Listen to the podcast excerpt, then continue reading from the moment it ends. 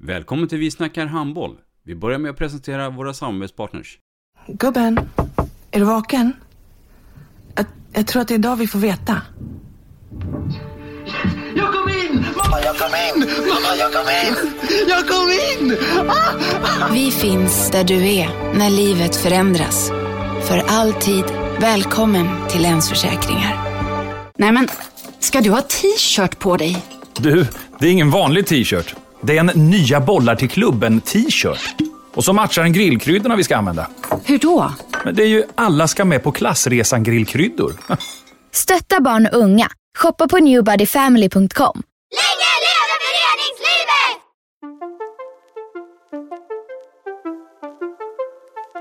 Välkommen säger vi till dig som lyssnar till den bästa handbollspodden. Vi snackar handboll med Robban Z och gäster. Vi snackar handboll, där du får veta alla sanningar som du inte visste att du missat. Vi snackar handboll.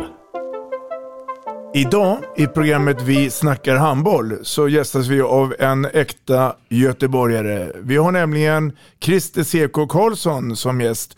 Mycket, mycket varmt välkommen CK. Tack för det Robban, tack.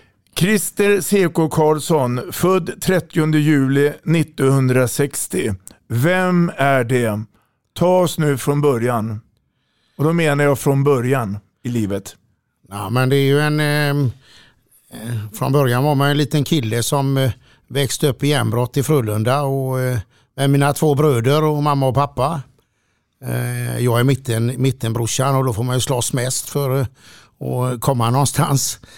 Eh, sen som liten på den tiden så höll man ju på med hur mycket idrotter som helst. Jag spelade bandy, hockey, eh, fotboll, handboll givetvis, karate och ja, det var allt möjligt. Och så var man ute och lekte jämt och sådär. Men... Och mamma och pappa då, var de eh, idrottsfan eller var det mer att håll i hatten och ordning och reda och sköt studierna?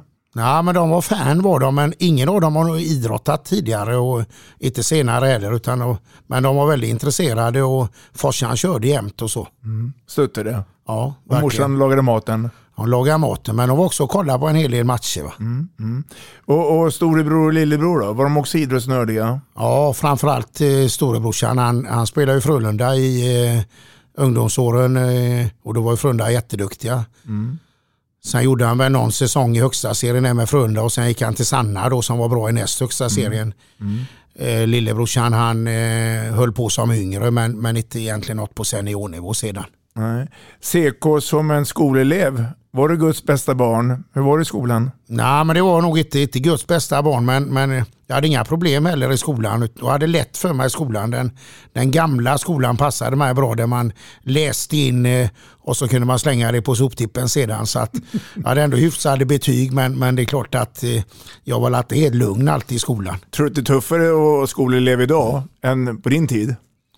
Nej, det vet jag inte. Det nu har de ju så mycket, mycket specialpedagoger och så, så det hade vi inte förr. Då hade ja. man en lärare, va? så jag tror inte att det är egentligen inga, inga datorer och det? Nej, inte det heller, utan då, då var det papper och penna och eventuellt suddgummi. Ja.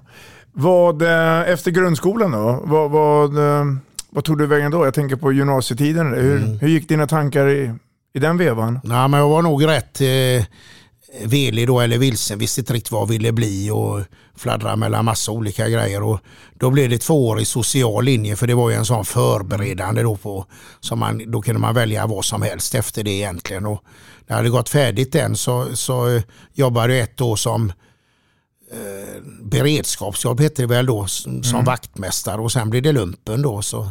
Mm. Han du få någon form av intresse av yrkeskarriären på den tiden? Eller var det bara idrott som gällde? Nej, men man var nog tvungen att få något intresse av idrott eller av eh, yrkeskarriären. För idrotten förstod man väl att jag skulle inte kunna bli proffs och sådär. Det, det, och försörja sig på den fanns ju inte då på, på under 80-talet. I vilket mm. fall inte för mitt vidkommande. Så att, eh, man funderar väl på vad man ville bli när man blev stor. Blev stor men vad tänkte var... du då? Hade du något drömyrke?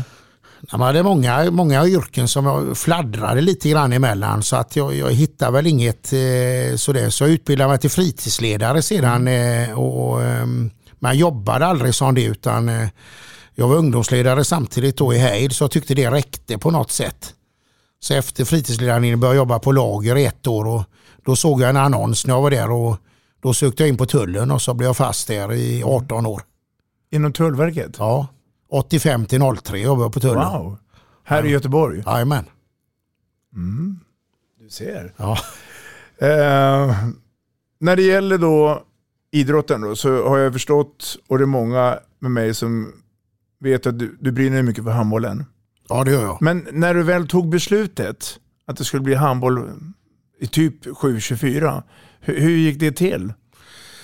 Ja, men det var nog som kanske för många andra egentligen på, på eh, när man väljer det när man är 17, 18, 19 år eller vad det är. Och jag var nog egentligen bättre i fotboll än i handboll. Men, men då var det att man hade lite fler kompisar där och närmare kompisar. och eh, Sen tränar man ute på sommaren och inne på vintern mm. och sådär. Va? Visst skillnad det. Ja, och sen mm. var jag väldigt förtjust. Jag är ju hejdare då spelade i hejd och så så att eh, ja, då föll det sig mm. ganska naturligt i slutändan. Han du spela fotboll på grusplan? Ja, Eller var det, då var det inte konstgräs? Nej, det gjorde vi ju alltid och så att de som spelar nu är grymt bortskämda tycker jag då. Va?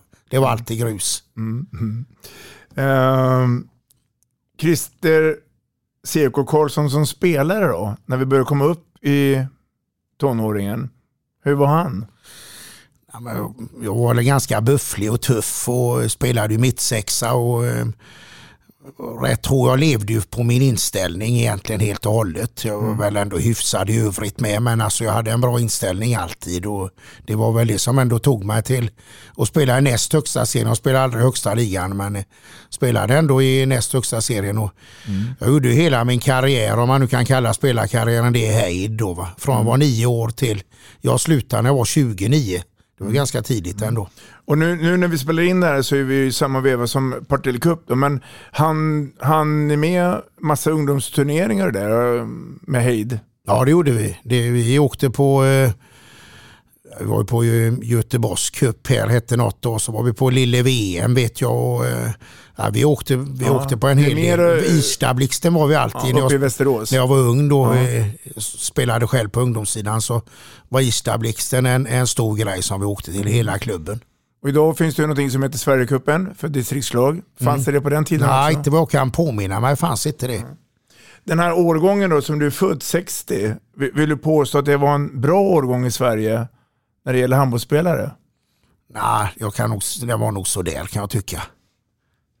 Mm. Jag, mm. Ingen sådär som jag kan tycka riktigt stack ut. Nej. Parallellt då som du eh, spelade handboll, fanns det något intresse där? Jag tänker på ledarskapet, antingen som ledartränare eller domare. Eller när började det komma fram i, i livet att ja, jag ska nog satsa på en annan karriär? Ja, men det började tidigt. Eh, egentligen under, eh, redan när jag var i 20-årsåldern där så blev jag tränare för mitt första ungdomslag i pojkar 71 i, i Heid. Och som det är för många andra så är det slumpen. De hade ingen ledare och så eh, och jag hade ju ett stort klubbhjärta och mm. samtidigt då som jag spelade själv som tog mycket tid så var jag ungdomsledare så att det var mitt första uppdrag. Så det, tidigt så kom det in att jag ville vara ledare och och så att plantera mina idéer så gott det gick och brann mycket för den här ungdomssidan. Vem var din mentor på den tiden då? Hade du någon då? Nej, jag hade väl ingen riktigt sån där mentor tycker jag utan eh, man, man tog impulser från många. Det var ju de som jobbade här mm. på den tiden mm. givetvis då. Mm. Mm.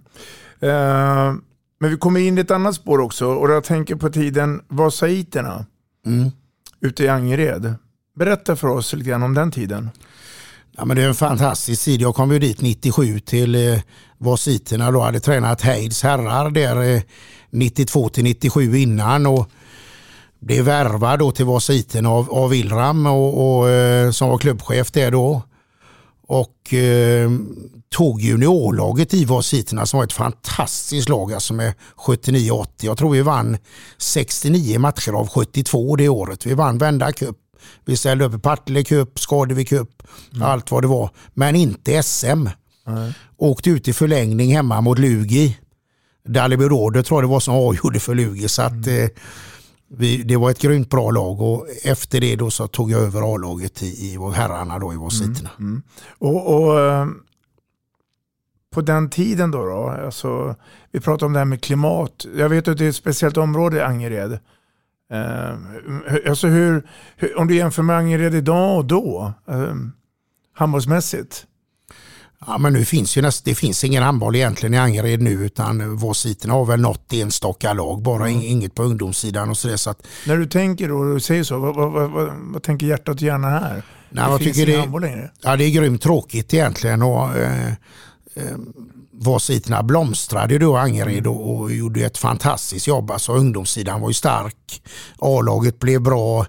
Eh, vi vann USM 2002 med 83-84 i Vasiterna som också var ett grymt lag med, med massa olika nationaliteter. Jag tror att det var, bara var två man med svenska namn då, så att det var ju en, en grym upplevelse. Och, eh, och en jävla fin stadsdel var Sitna, eller Angered på den tiden. Så att, eh, och hade inte de problemen som det är nu givetvis. Nej. Även om det var en, en, en, tuff verklighet många gånger där. Och, och, och de här duktiga spelarna då, som, som fanns i Vasiterna, blev de handplockade då av andra klubbar och, och, och lämnade på grund av att de ville utvecklas mer? Eller, eller eh, hur, hur tänkte de här? Och framförallt de 79-80 när de, de eh, som var med och gick upp till elitserien 99 då, de blev ju kvar. Clemens mm. Axelsson, Anders Wildram, mm. många av de är riktigt bra spelarna. Eh, de andra 83-84 där blev det nog lite mer spretigt. Inte så många som gick vidare till en elitkarriär. Ja. Efter Vasaiterna då? Vad hände då? Jag gick jag tillbaka till Heid igen och, och um, jag har gjort mina sessioner i Heid. Mm. Och då tränade jag eh, herrlaget 2002 till 2005 tror jag och då värvade vi ihop ett, ett kanongäng där alltså med mm. en styrelse som hade lätt att få fram pengar och sådär. Så att eh, vi började i tredje serien som då hette division 2 och vann den obesegrade, gick upp i allsvenskan. Eh, vann den också och gick till elitserien då. Och då gick det nog lite för fort egentligen. Alltså, och, eh, så att det brakade ihop det lite grann i, i elitserien så vi åkte ut då. Så att, eh, men det var en, en, en framgångssaga med det A-laget i herrarna då i tre år. Mm. Hur, hur, hur var övriga verksamhet i klubben på den tiden? då? Ja, bra. Ja. Du hade blomstrade fortfarande då Heid tycker jag. Mm. Så att, eh... Och man höll till i Heidhallen? Ja. Eller var det flera stadsdelar där? Ja, man var ju i Heidhallen och så var, vi var ju i Frölunda givetvis. Ja, kulturhuset. Kulturhuset också. Mm. Tränade nog lite i, kan vara Grevegårdsskolan också. Men, men eh, Heid var fortfarande en storklubb på den mm. tiden. Och, och vilka typ av konkurrenter hade man i Göteborgsområdet på den tiden då?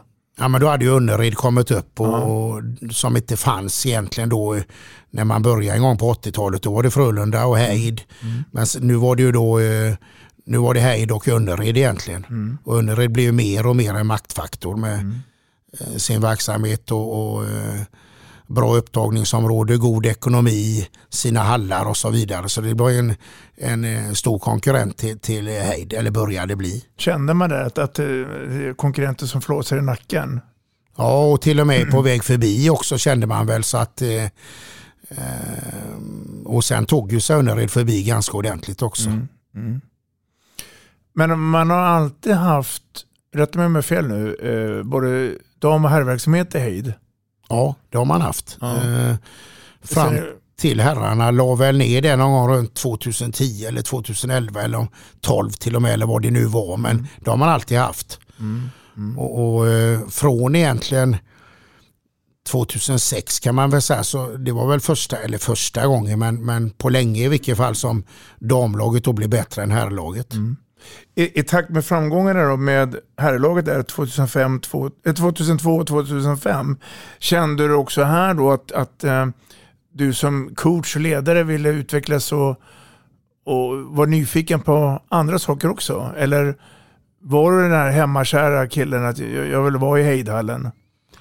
Ja men det var jag nog. På, på något sätt var jag väl det. och, och eh, det har väl hämmat mig lite grann. Jag har haft mina anbud tidigare också men, men stannat kvar då jobbat hemma, haft familjen och varit väldigt familjekär och barnen och så vidare. Då, va? Så att, eh, jag har lagt mycket tid hemma så att, eh, Och det är klart att jag har begränsat mig lite grann i min tränarutveckling också. Mm. Ångrar du det ibland? Eller känner du att gjort är gjort? Det Nej, inte... men jag ångrar inte det Robban, det gör jag Utan jag, jag, är väldigt glad att jag investerade så som jag gjorde i barnen. Det, det tycker jag ändå. Så att, eh, och sen tog jag en eh, ordentlig utmaning 2006. Jag flyttade över till damsidan. Mm. Där hade jag inte varit tidigare. Många mm. Hur gick det till då?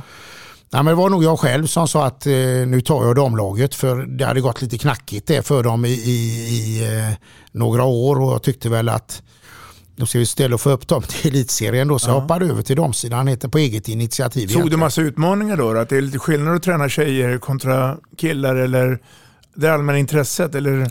Ja, men jag såg nog också som du var inne på lite grann där en utmaning och mm. en utveckling av mig själv som ledare och så mm. vidare. Och Eh, fördelen, och, eller ingen skillnad egentligen på att träna damer och herrar vad det gäller träningsintensitet och viljan och så. Tjejer vill träna lika mycket som killar och det kanske man inte trodde riktigt förut. Nu är det en självklarhet.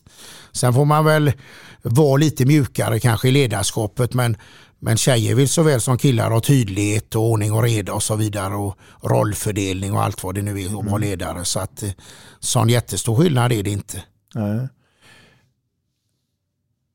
när vi pratar då ledarskap och vi pratar ledarskap idag, 2022 kontra då, där jag misstänker att då på den tiden gjorde man allting själv som ledare. Idag har man ju eh, fystränare, målvaktstränare och hela den här biten. Får du den samma bilden? Och det jag berättade, gjorde du allting själv? man du... gjorde ju mycket själv. Man hade ju man hade ju knappt någon, någon hjälptränare ibland och målvaktstränare som du säger, det hade man ju aldrig egentligen. Mm. Ändå eh, konstigt nog, jag brukar säga det, jag har alltid fått fram jättebra målvakter. Trots att man inte har haft någon som har hjälpt eller tränat dem förutom att man har skjutit mycket på träningarna och man har sagt till dem att ta bollen ungefär. Va? Men, mm. men eh, på något sätt så har det ändå funkat men det är klart att det var helt annorlunda att vara ledare förut. Vi, vi tränade ju en träning i, i Hejdallen, eller i, i Kulturhuset då när, eh, och övriga Hejdallen och då var det jag som bar bollarna till Kulturhuset och så nu, nu vill ju materialförvaltaren knappt ta bollarna utanför hallen. Va? Så mm. det är stor skillnad. Mm. Men sen tror jag att det kommer ett annat äventyr in i bilden. Eh, jag tänker på Norge. Mm. Ja, du är underrättsherrar däremellan. Ja, ska vi ta den också svängande in då? Du, du blir, eh, det blir underrättsherrar. Ja, 11 till 15. Då flyttade jag till fienden som många tyckte ja. där. Eh. Kände du som en bandit då, då? Eller kände du som en svikare? Eller, eller kände du då att det var läge att göra något nytt? Ja, men lite grann med det sista som du säger där Robban. Det är klart att en del tyckte väl vad fan ska inte Önnered att göra och så. Det, det, med det stora hejdhjärtat och så vidare. Men då hade det mer och mer blivit mitt jobb. Mm. Och det är klart att eh, Önnered var de som kunde erbjuda mig bra förutsättningar och eh, de hade ett bra herrlag och eh, så att eh, jag kunde inte tänka på något annorlunda sätt utan kunde, eh, ville jag vidare och utvecklas i det jag höll på med och se till att kanske till och med kunna jobba med handbollen på heltid så var jag tvungen att gå till Önnered och fick en bra möjlighet till så att egentligen var det ingen tvekan men det är klart att det var nog en hel del hejdare som tyckte att mm. fan gör han. Mm. Och i, i, den här vevan har, har under det börjat utveckla sin förening också. Det hela, för klubben har ju blivit större och större. Mm. Det var en stor klubb redan då tycker jag. De hade mycket folk på kansliet och egna hallar och mm. ett café och så vidare. Gott om träningstider. Och... Ja, de hade alla förutsättningar för, för att eh, bli riktigt, riktigt bra. Och det var väl mer att man skulle vilja investera de pengarna man då hade i elitidrotten mm. egentligen som, som uh, var en liten akilleshäl ett tag där. Men, och det kan jag mycket väl förstå. Mm. Uh, det är en sund klubb, Önnered och ordning och reda och så vidare. Så att, men men uh, de var bra både på här och damsidan då. Mm. Nu kommer vi in i en del av, av din ledarkarriär eh, som är hetast. Om, om vi bromsar innan vi pratar Norge här fanns det intresse för att, för att jobba som exempelvis riksinstruktör? Uh, för jag vet att du har också jobbat en del med gymnasieelever. Ja, nej, jag har aldrig varit intresserad av det med, med, riksinstruktör och landslag och så vidare. För, Varför då? Nej, jag tycker jag lägger så mycket tid ändå och återigen till familjen då att eh, den tiden jag har över när man är elittränare den, den vill jag eh, lägga på något annat eller gå på- på Blåvitt eller vad Ja. det nu är då. Men, men göra det. Så varit in, jag var iväg eh, något år där med Sanotti och så låg på, låg på eh, våningssäng i Katrineholm och så vidare. Men det var inget för mig. Ä- Även trots att det är en massa duktiga spelare att jobba med dagligen då. Ja, och jag, eh, men, men nej, det har, det har jag aldrig saknat. Ja, jag, jag förstår att hemmahjärtat är ju starkt. Ehm, samtidigt då så är det så att vill man ju då gå vidare så, så måste man ju ta chansen. Och apropå vidare då, så, eh, så hamnar du i Norge. Ja, och då var barnen stora och eh, jag fick chansen att jobba med, med handbollen på heltid. Eh, och, eh, Hur, hur kom det sig att du hamnade i Fredrikstad? ja, men det var egentligen eh, mycket, mycket saker är ju konstigt men Jag tar hela historien. jag hade varit, eh, när jag var herrtränare i Vasiterna så mötte vi Alingsås i många drabbningar. Och då spelade en kille där vänsterhänt eh, som hade varit runt i hela Europa, egentligen Magnus Andersen. Och han var sportchef då i Fredrikstad. Och av någon anledning, och det var ju många år tillbaka som vi mötte dem, så, så gillade han mig. Och, och då hade han en kompis som heter Erik Matik som spelade förut i Sävehof. Som ringde mig och, och eh, frågade om jag var intresserad. Och eh, det var jag väl då. Alltså, vi tog ett, ett möte på eh, runt jul, första mötet egentligen.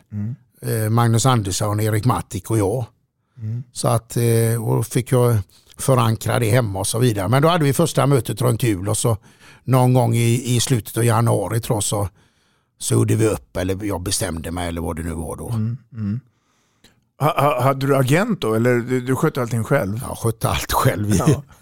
och, och, eh, Men vad, vad visste vi om norsk handboll då? då? Eller ja, men damhandbollen visste man ju, den var ju, Ja. den var ju bra. Va? Och, och, eh, på något sätt så, så eh, då låg ju Fredriks också i högsta serien. Ja, och lyckades åka ut på målskillnad.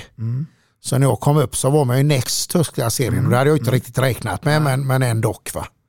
Så att, eh, men jag visste ju att norsk damhandboll, jag var intresserad av den också, deras träningskultur och så vidare. Då, så att, eh, det var men, men mycket, då kommer du in, du kommer in med en annan kultur, du kommer in med lite svenska ögon och det. Hur togs du emot med, med, med det då? nej, men, som helhet bra. Sen ska man ju vara medveten om att alla norrbaggar gillar inte svenska fullt ut. Utan, men, men, och man prövas ju som, det spelar ingen roll om det är svenskar i, Tyskland eller Danmark eller Norge eller vad det är. Man prövas ju på ett annat sätt som, som utlänning då. Så att, eh, och, och första året var ju helt kalkon egentligen. Vi, laget hade ryckt ner då i näst högsta serien och hade väl en självbild där att de var för bra för att ligga i den serien. Mm.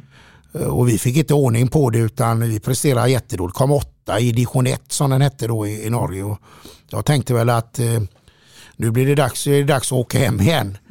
Men då hade jag en jättebra ordförande det som hette Björn Hansen som sa det att ja, det är inga problem Seko, vi har för dåligt stall. Som de nog säger i Norge. Så att vi bytte ut halva stallet och in med ett nytt och året efter då så gick vi upp till högsta serien värvade in bland annat Jenny Sandgren och eh, Louise Karlsson och två svenskar då som jag tyckte skulle göra skillnad. Och, och, och när, när, de, när du hörde av dig till dem då, blev de överraskade då att oj, ska jag komma till Norge och spela? Eller? Ja men det tror jag de blev och, och eh, mycket är väl slumpen. Jenny Sandgren värvades ju via Twitter.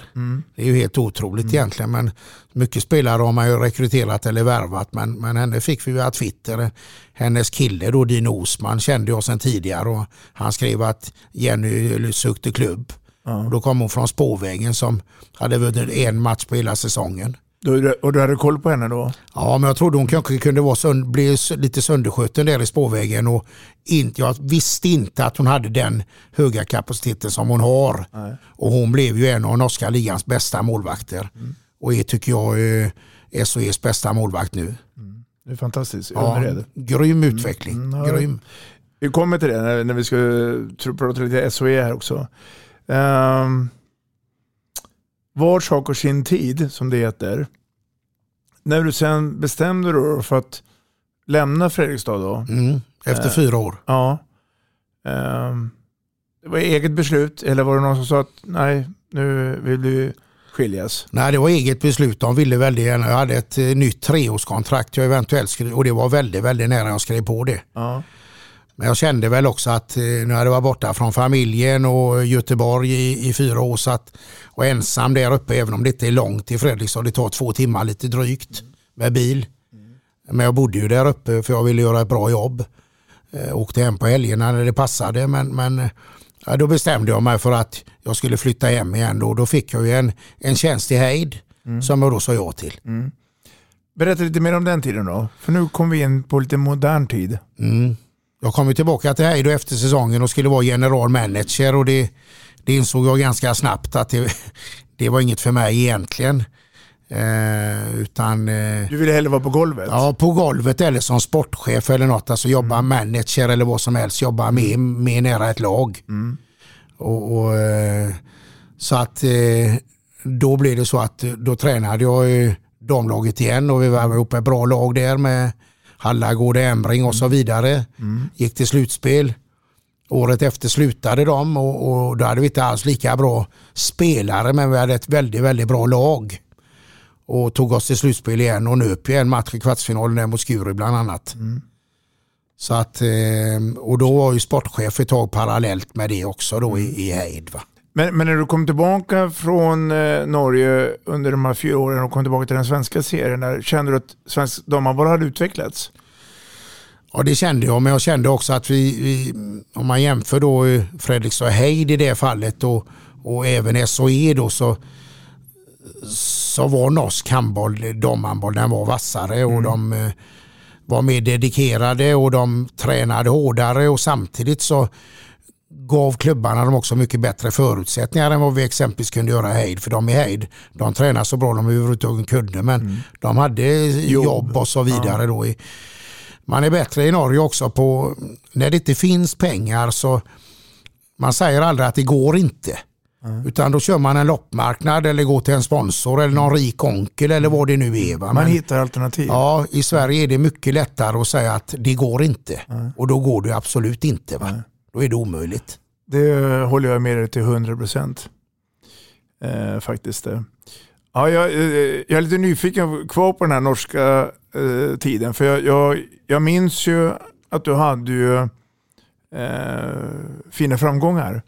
Ehm, om, fanns, det, fanns det där utrymme också för att prova någon annan norsk klubb på högre nivå?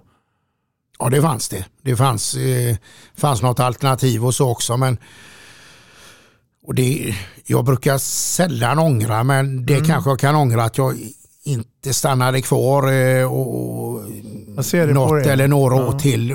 Kanske till och med stannat kvar och skrivit på det i kontraktet i Fredrikstad. För det, vi hade något jättebra på gång i Fredrikstad. Vi, när jag kom upp så kallades man då som man säger i Norge att man var ett hejslag, alltså hisslag. Man åkte upp och ner och etablerade sig aldrig. Och när jag lämnade det så var vi ändå femma i, i Norge.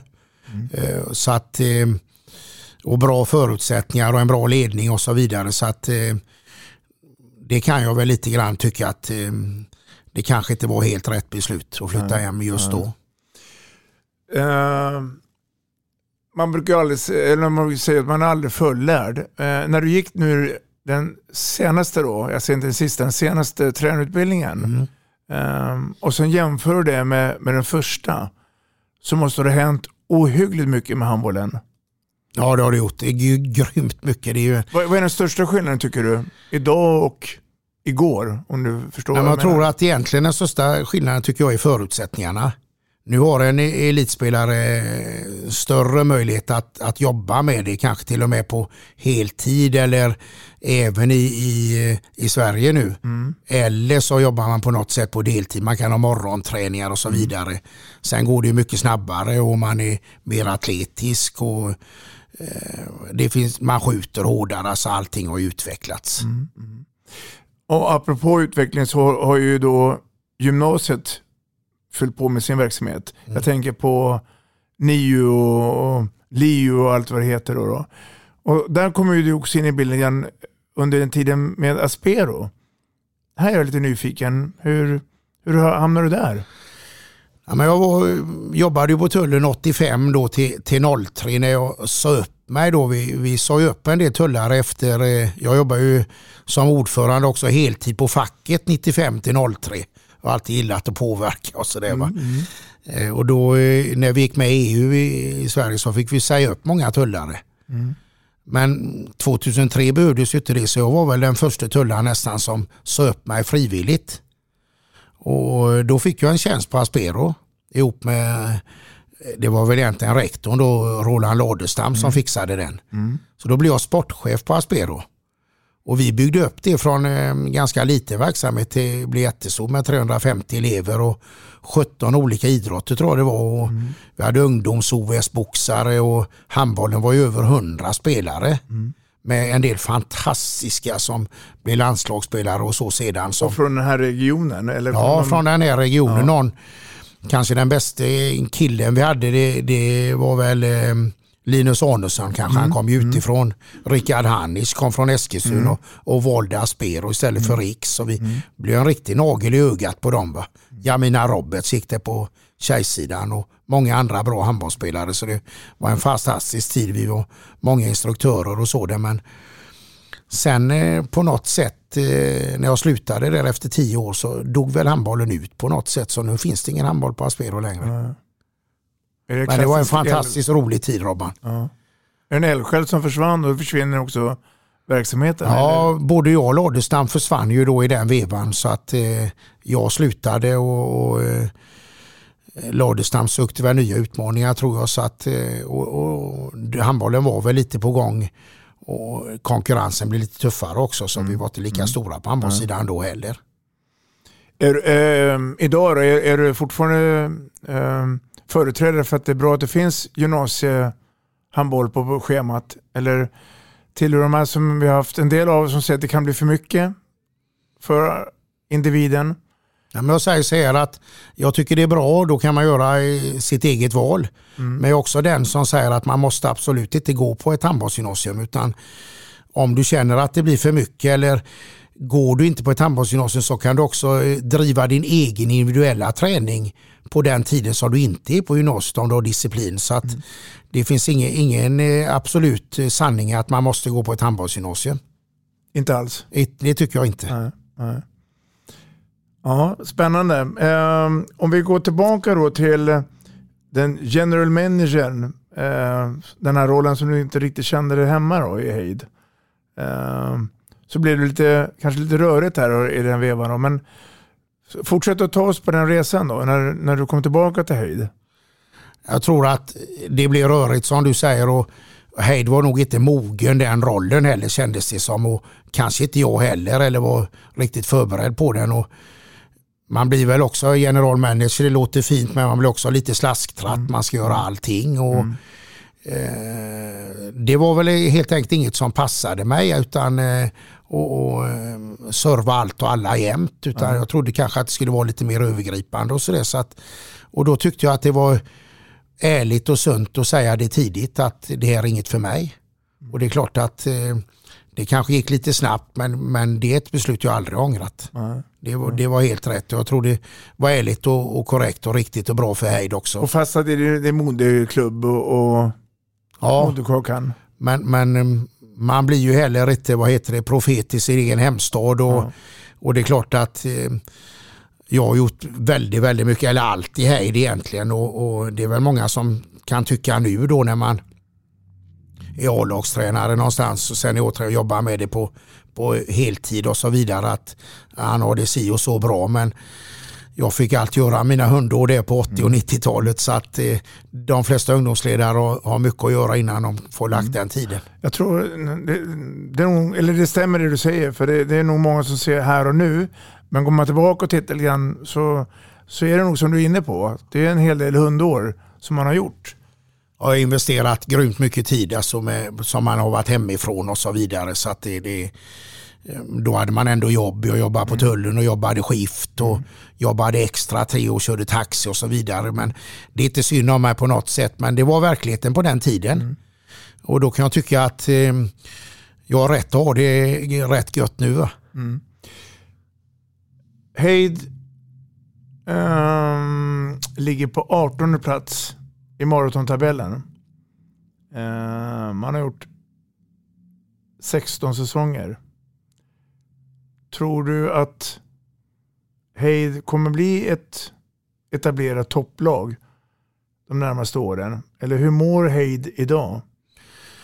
Jag tror inte Heid kommer att bli ett etablerat topplag utan jag tror man kommer att få fightas eh, runt slutspelsstrecket eh, och kanske ta sig till slutspel någon gång och inte göra det någon gång och så vidare. Det, det finns en hel del att göra i Heid. Nu har jag inte varit det på, eh, på något år men det är klart att eh, för att vara med och leka bland de bästa så måste man också, eh, allting handlar egentligen i slutändan brukar jag säga om organisation och ekonomi. Mm. Organisationen tror man är på väg att sätta men det krävs också ekonomi, muskler för att komma åt de spelarna som, som kan göra skillnad. Mm. annars får man nog vara gilla läget och vara beredd att slåss runt som jag säger 7, 8, 9, 10. Det är, det är inte dåligt för Eid. Jag var ju med när vi gick upp som sa 2006 och det kanske är det som om man nu ska vara stolt över något man har gjort så är det väl kanske att från vi gick upp 2006 med, med Lugi som också gick upp till året mm. så har vi varit fast i elitserien och mm. där har Önnered och Kärra och Kungälv och de har åkt upp och ner. Och, så att eh, Lilla Heid, kvartersklubben som mm. brukar säga, har, har gjort det bra. Kan man hänga kvar i elitserien över tid så gör man det jättebra.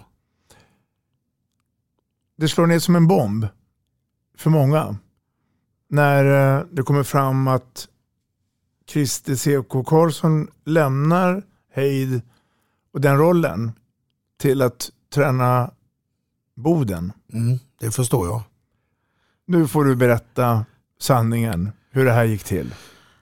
Ja, men på något sätt så attraheras jag av de här utmaningarna och det har jag gjort hela livet egentligen även om man då sa att man var hemmakär och så vidare. Men då fick man hitta utmaningarna där i klubbar och så vidare. Och nu kände jag väl att jag ville göra ett äventyr till och jag snackade med Groja flera gånger och sa till och med nej någon gång. Och så tog vi upp tråden igen och så vidare och då, då kände jag väl att eh, jag ville göra ett år där. Mm. Mm. Och vi var också överens om ett år även om vi skrev ett, ett tvåårskontrakt eller ett plus ett.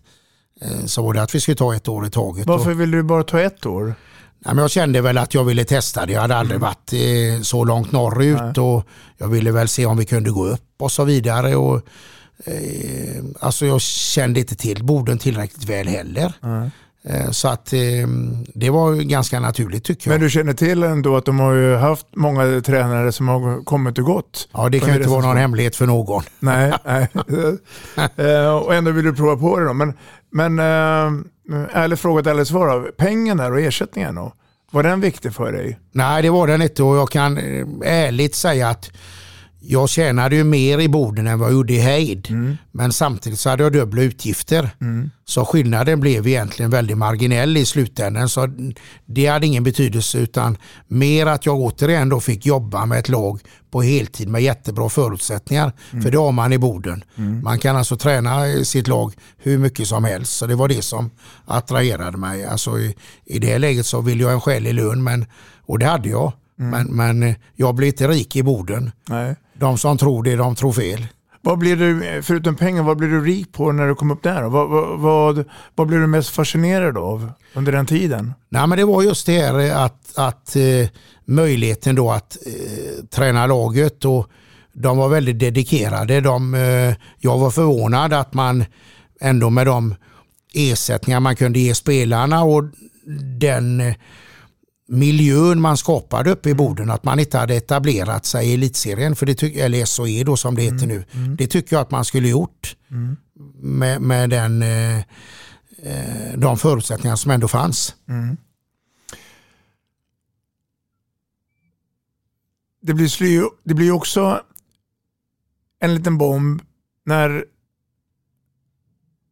det kommer fram då att du eh, säger upp dig Mm. Eller rättare sagt, eh, ja, jag får egentligen hjälpa mig här då. Men för att eh, ni ligger ju bra till tabellmässigt. Men ja. sen så blir det som, eh, vad sa vi i Norge kallar vi hiss på någonting. Hiss, hissgäng ja. Ja, precis det. Hissen gick ju neråt efter det men jag tror det berodde på inte att jag sa upp mig egentligen för att det var ju ett sätt tycker jag. Det, det gjorde jag i Norge också i god tid och det gjorde jag även i, i Heid innan. Då får man också chans att rekrytera en ny tränare i god tid.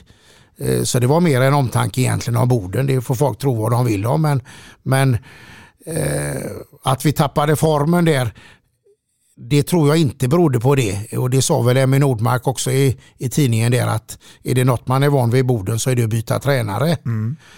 Eh, vi hade en tunn trupp och eh, vi tappade formen och pandemin där den eh, drabbade oss rätt hårt. Coviden, halva laget eh, blev sjuka. Det glömmer man snabbt men vi lyckades med knappt en enda avbytare slå Tumba. Och sen hade vi en seriefinal då mot eh, Tyresö hemma. Och, och då var vi ganska nedsatta. Det visade sig ändå, det- eller det tror jag i vilket fall som tränare. Och då torskade vi den matchen. Och och ett lag som har förlorat mycket över tid i många, många år eh, tappar självförtroendet ganska snabbt också. Självförtroende säger man är en färskvara. Och sen efter det så presterade vi bedrövligt under en period.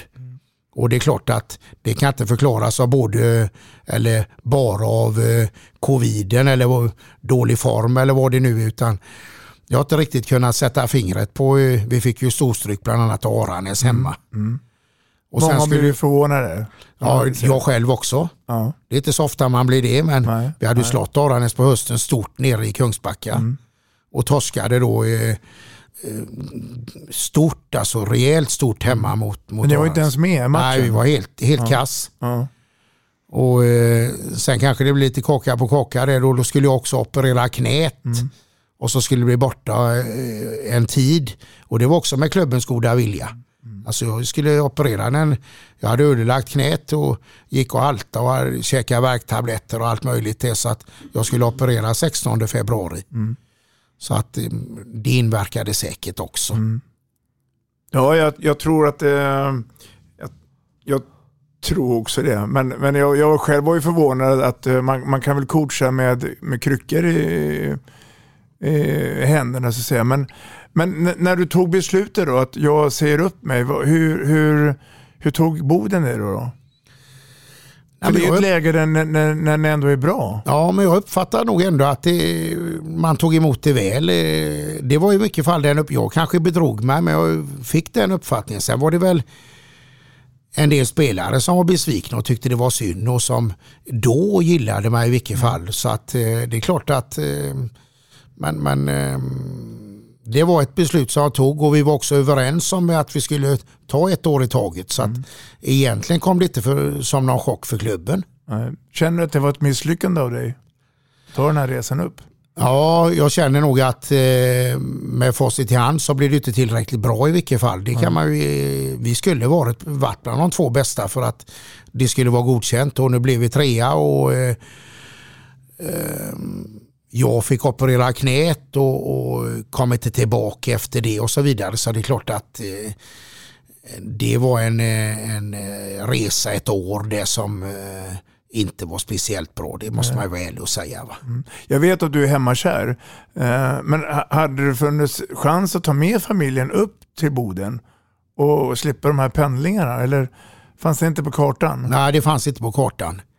Eh, min fru har jobb och, och så är jag nere och eh, Och du har barnbarn också? ja, barnbarn och eh, barn och eh, utan eh, jag ville göra det från eh, i åtta månader egentligen då nio kanske men, men så att det var, det var överenskommelsen och eh, den som säger något annat den, den, Får säga det då. den får säga det givetvis men, men jag hade också en bra tid i Boden, det måste jag säga. Så det, spelarna var fantastiska och ställde upp och eh, slet varenda träning. Och jag ångrade inte en enda gång när jag gick till träningen eller tyckte det var tråkigt eller någonting. Utan eh, jag gick varenda gång till träningen med gott mod. Mm.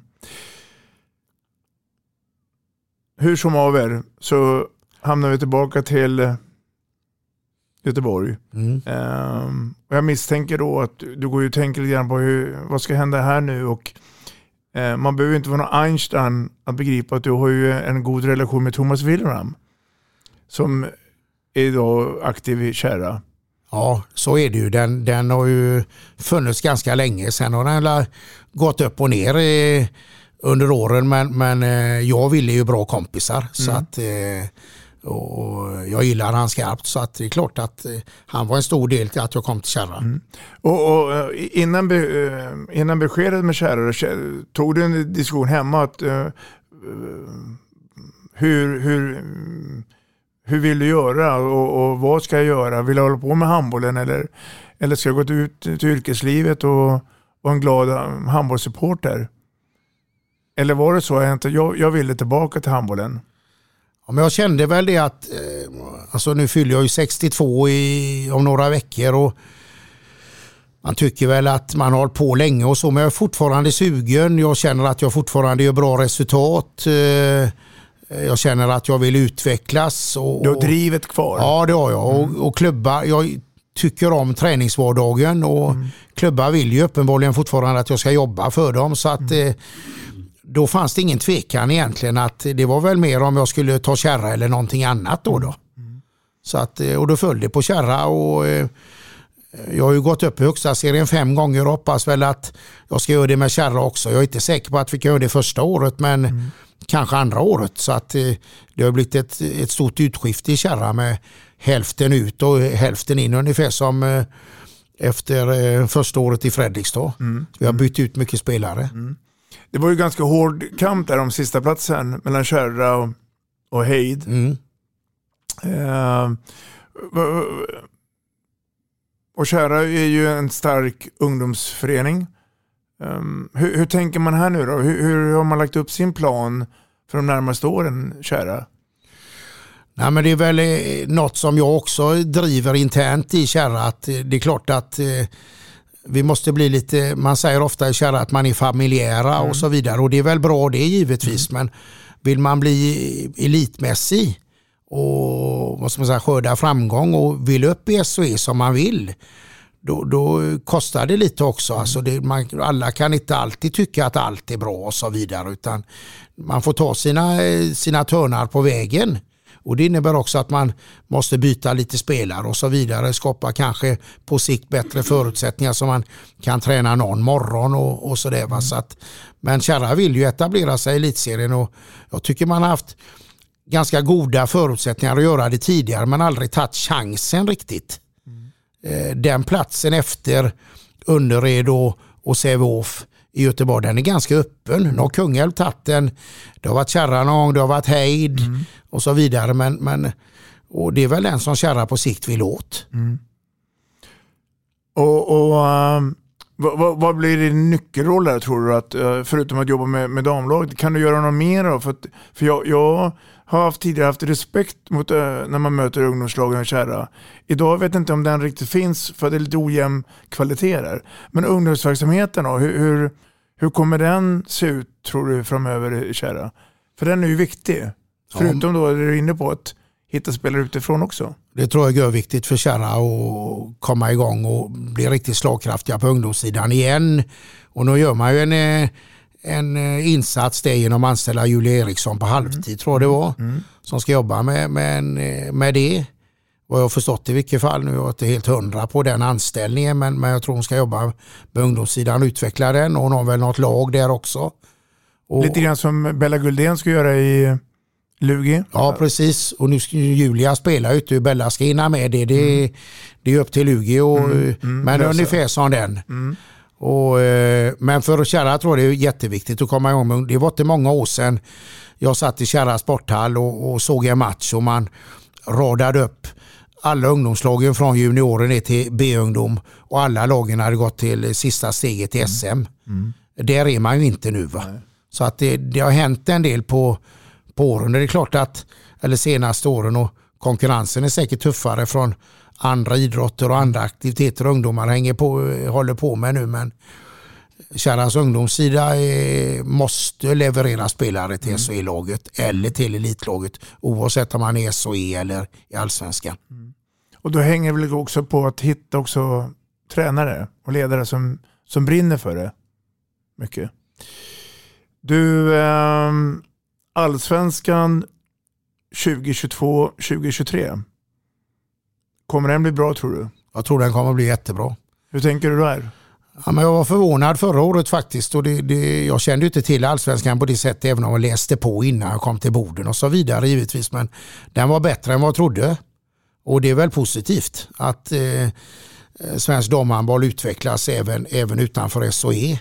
Jag tror att eh, det blir en tuff serie och eh, slåss i toppen.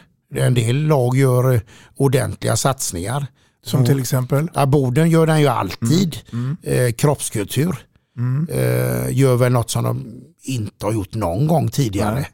Och det är en del att, rekryteringar utomlands. Ja, och det, mm, det väcker ju respekt. Sen hur bra de är, det får de ju visa sen i serien. Men mm. Kropps gör ju något som jag tycker också är beundransvärt och roligt. Mm. Om man har ekonomi för det så är det jättebra att någon, någon satsar. Alltså det blir ju att serien blir mycket roligare. Mm. Tyresö är alltid bra, Aranäs blir bra. Mm. Så att eh, det blir säkert någon ytterligare. Så att, Tror du att vi kan på sikt kan få ett nytt Skånelag i SHE? Jag tänker på Ystads IF. Ja det tror jag. Jag är väldigt attraherad och intresserad och tycker det är grymt bra när de här herrklubbarna också satsar mm. på, på sitt damlag. Mm. Mm. Det tycker jag är jättebra. Och, och du var inne på uh, Tyresö. Om vi pratar 08-området då, Stockholm, som jag inte tycker speciellt är ju farliga, förutom Skure. Då, då. Vad, vad, vad, ser du att de har för bekymmer att jobba med? Jag kan ju inte Tyresö på det sättet, men när jag snackade med dem i, i, i eh, under året då när vi mötte dem och vi hade någon träningsmatch mot dem och så vidare så så tror väl de att de kan vara nästa lag som kan ta sig till mm. högsta serien. Mm. Men jag är grymt förvånad också att, att det inte finns något lag efter Skuru mm. som har tagit den platsen. Mm. För på ungdomssidan finns det ju lika bra handbollsspelare i Stockholm som i Göteborg. Eh, så det måste vara något annat fel i Stockholm som gör att ingen kan ta sig till elitserien och etablera sig där förutom Skuru. Pratar man om eh, det bekymret så är det en hel del man pratar man har halvbekymmer. Men eh, jag tror inte personligen att det är sanningen utan det är nog lika kluven jag som du att undra vad det beror på. Men just det här snacket om att många lämnar Stockholm då, som ungdomsspelare. Man hamnar då i södra eller västra Sverige. Eh, den kanske inte är lika vanlig här. Eh, jag vet inte om du håller med om det. Att, att många göteborgare lämnar Göteborgsområdet. Nej men så är det nog. Det, det, känslan är i vilket fall att det är få göteborgare som lämnar på, på ungdomssidan för mm. någonting annat. Utan de blir kvar om, om de har möjlighet. Eh, men, men jag kan inte allbekymren heller i Stockholm men, men de flesta här har ju inte heller egna alla. Önnered är ju bortskämda med det. Sävehof kanske men jag menar, eh, vi övriga får hyra in oss i kommunala hallar och så mm. vidare. Mm. Även om man med moderklubb som säger hej då, de har hejdhallen men det är ju inte deras egna utan det är kommunens. Mm. Mm. Så, så jävla mycket bättre förutsättningar hallmässigt trots det i Göteborg. Jag menar, det var inte så väldigt, väldigt länge sedan man lev, rev Lisebergshallen och mm. RIK utan ett hem. Så att mm. det är tufft där också. Så det tycker jag är en dålig ursäkt. Mm. om vi pratar ledarskapet. Eh, hur, hur vill du att handbollen ska se ut? Vad, vad brinner du för? Och nu är jag inne på inlärning av själva spelet handbollen. Mm. Vad tänker du här?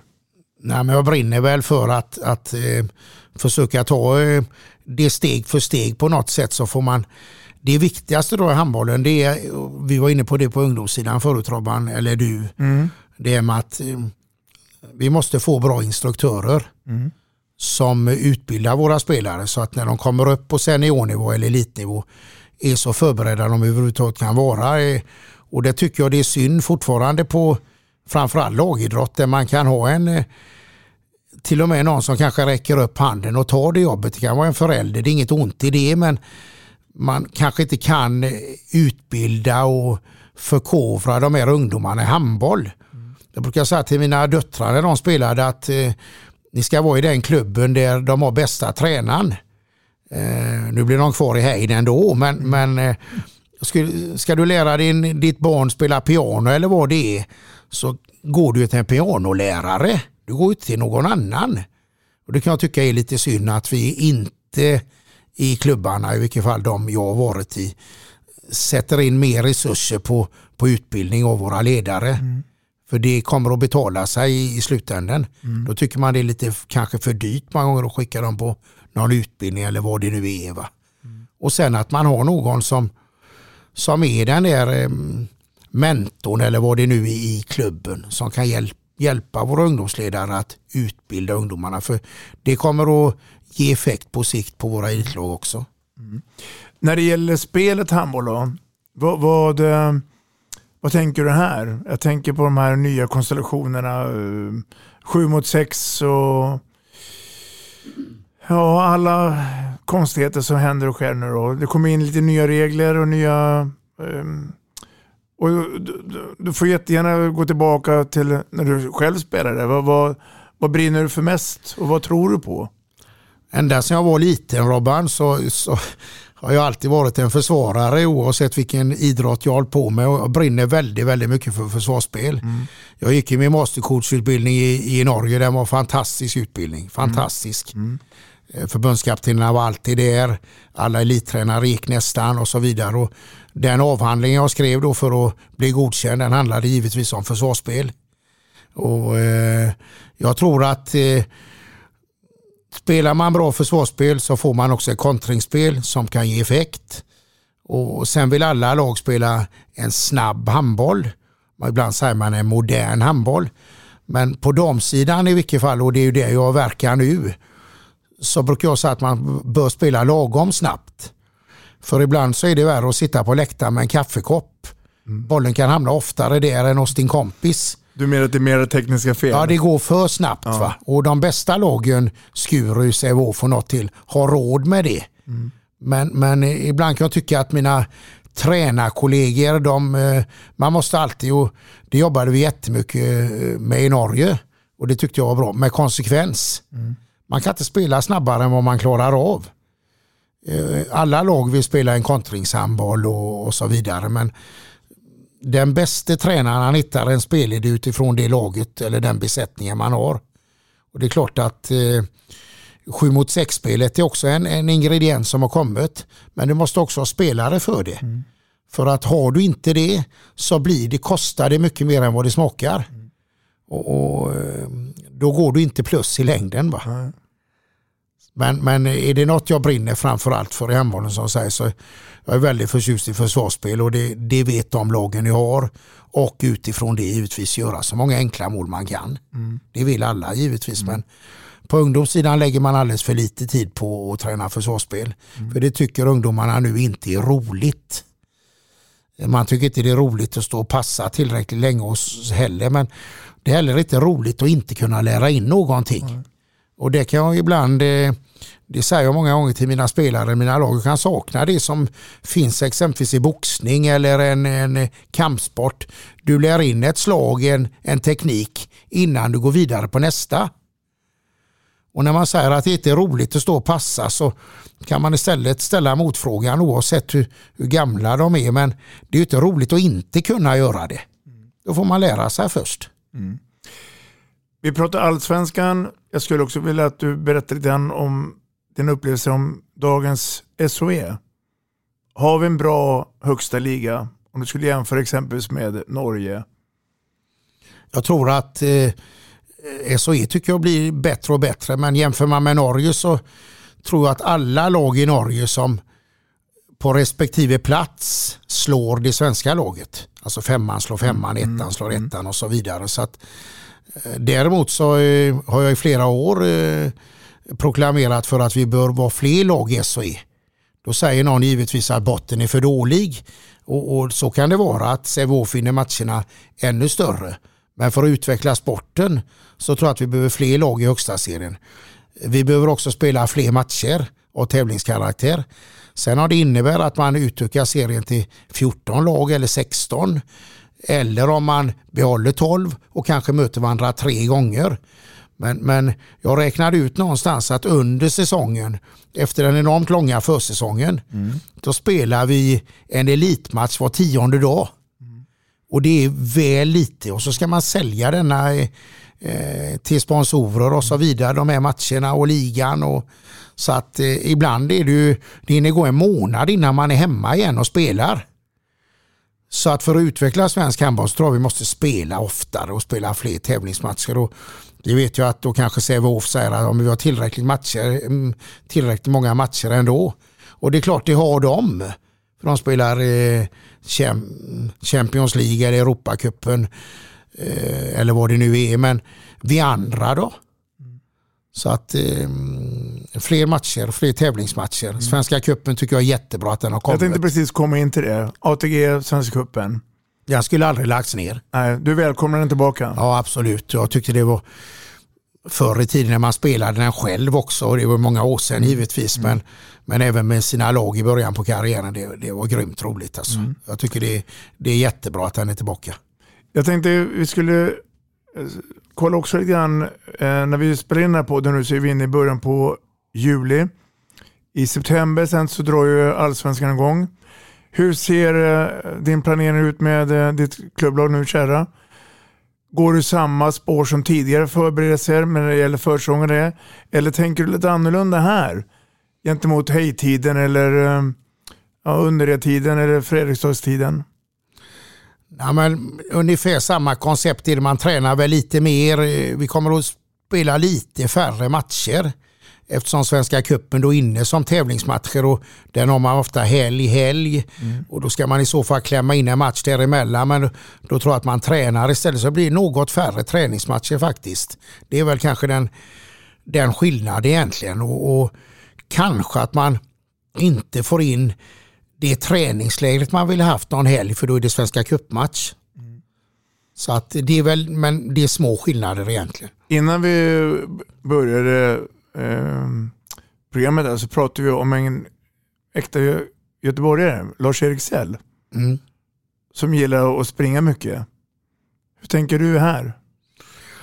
Ja, men jag tänker väl så här att i Kärra springer vi inte mycket ute. Eh, vi springer däremot en hel del inne den tiden som ett ungt tjejlag eller eh, damlag som vi är. De eh, lägger mer tid på styrketräning, mm. skadeförbyggning och är man stark så undviker man en hel del skador. Jag brukar säga att ibland har man tur eh, och jag var damtränare i 16 år och haft två korsbandsskador på den tiden. Det är väldigt, väldigt lite och det är klart att det finns en hel del tur i det, peppar peppar. Man ser en del andra elitlag som har både två och tre varje år.